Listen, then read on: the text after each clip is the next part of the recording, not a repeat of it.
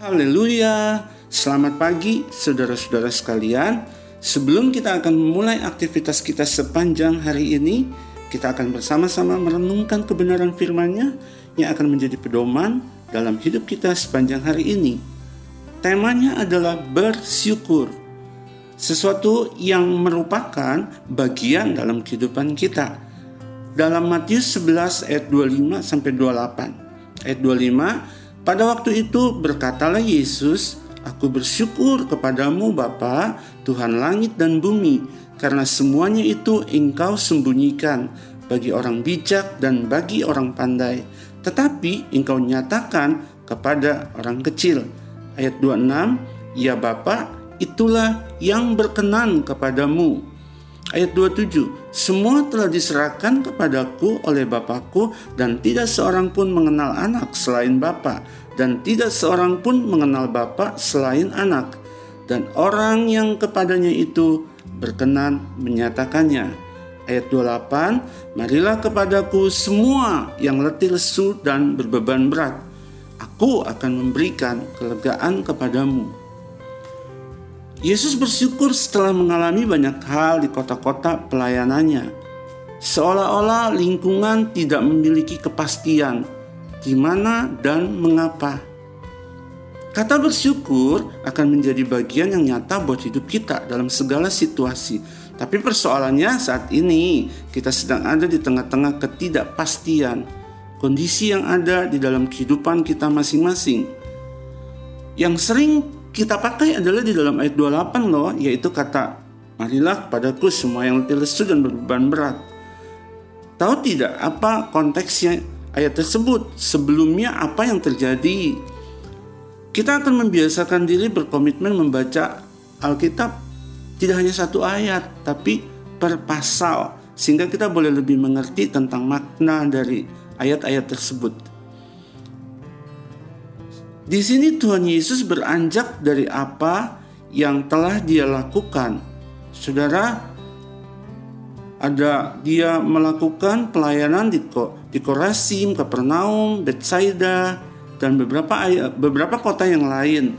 Pada waktu itu dia baru saja mengalami penolakan-penolakan di dalam pelayanannya, di dalam situasi yang men, tidak mendukung dalam kehidupannya, sama seperti yang kita sedang alami pada saat ini.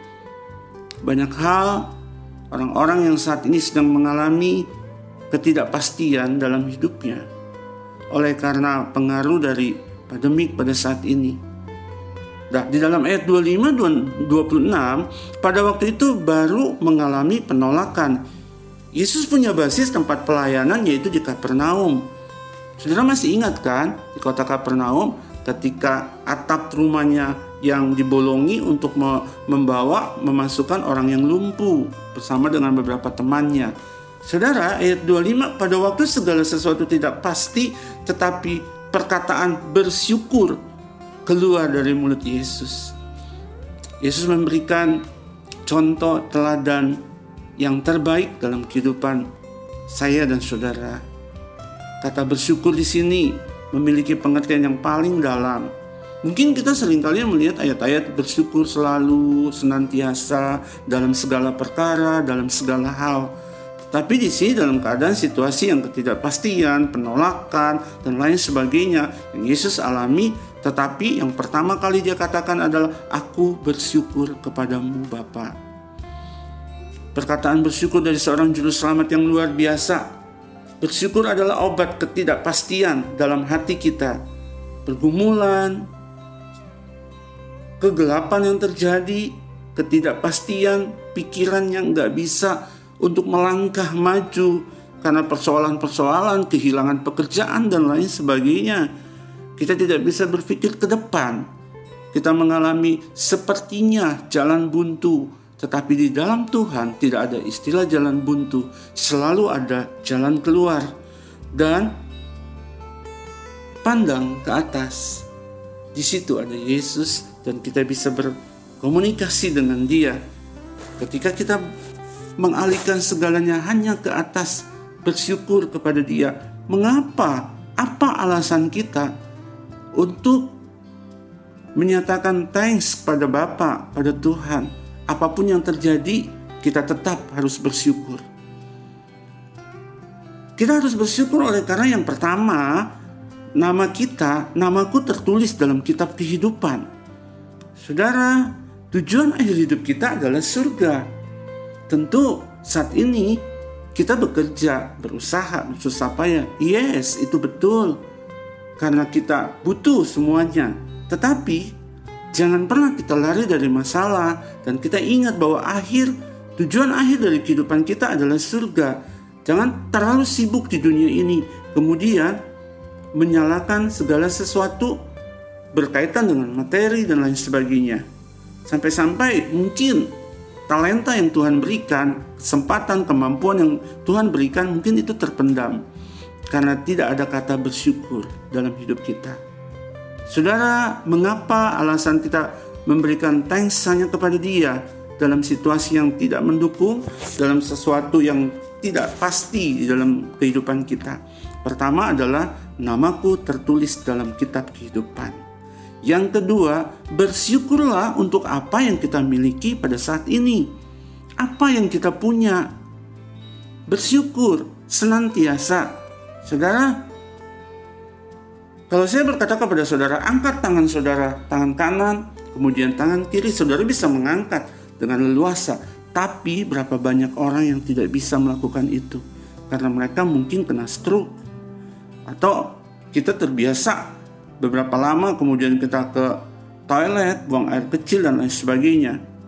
Ada orang yang sulit menderita pakai kateter dan lain sebagainya. Ada orang yang saat ini punya suami, punya istri, punya anak, keluarga yang bahagia, tetapi ada orang-orang yang tidak memiliki itu. Setiap orang pasti punya sesuatu. Apa yang kita miliki dapati saat ini itu alasan kita untuk selalu hidup dalam kata bersyukur senantiasa. Setiap orang pasti punya sesuatu yang Tuhan nyatakan dalam hidup kita. Saudara, yang ketiga adalah kita punya janji-janji Allah. Janji-janji Allah pasti digenapi. Janji-janjinya tidak pernah diingkari. Dia tidak pernah berdusta. Dia tidak pernah mengingkari janji. Seperti yang sering kali dilakukan oleh manusia, tapi Tuhan selalu menepati janji-janjinya. Itu akan menjadi satu kekuatan, sukacita dari Allah. Hanya orang-orang yang bisa bersyukur selalu kepada Dia dalam kehidupannya, dalam segala hal, dalam segala persoalan. Saat ini, sebelum kita melangkah, melewati sepanjang hari ini, penuhilah hidup kita dengan rasa bersyukur kepada Tuhan nama kita tertulis dalam kitab kehidupan. Kita akan bersyukur selalu untuk apa yang kita miliki pada saat ini, apa yang kita punya, itu yang terbaik yang Tuhan berikan. Dan kita punya janji-janji Allah yang sangat luar biasa. Karena kita tahu bahwa semua yang dilakukan oleh Tuhan itu yang terbaik. Pengharapan kita kepada dia tidak pernah mengecewakan. Roma 5 ayat 5. Sekali lagi, patut kita selalu bersyukur dalam hidup kita senantiasa. Demikianlah renungan pada pagi ini, kiranya bisa memberkati saudara sekalian dan selamat melakukan aktivitas kita sepanjang hari ini. Tuhan Yesus memberkati.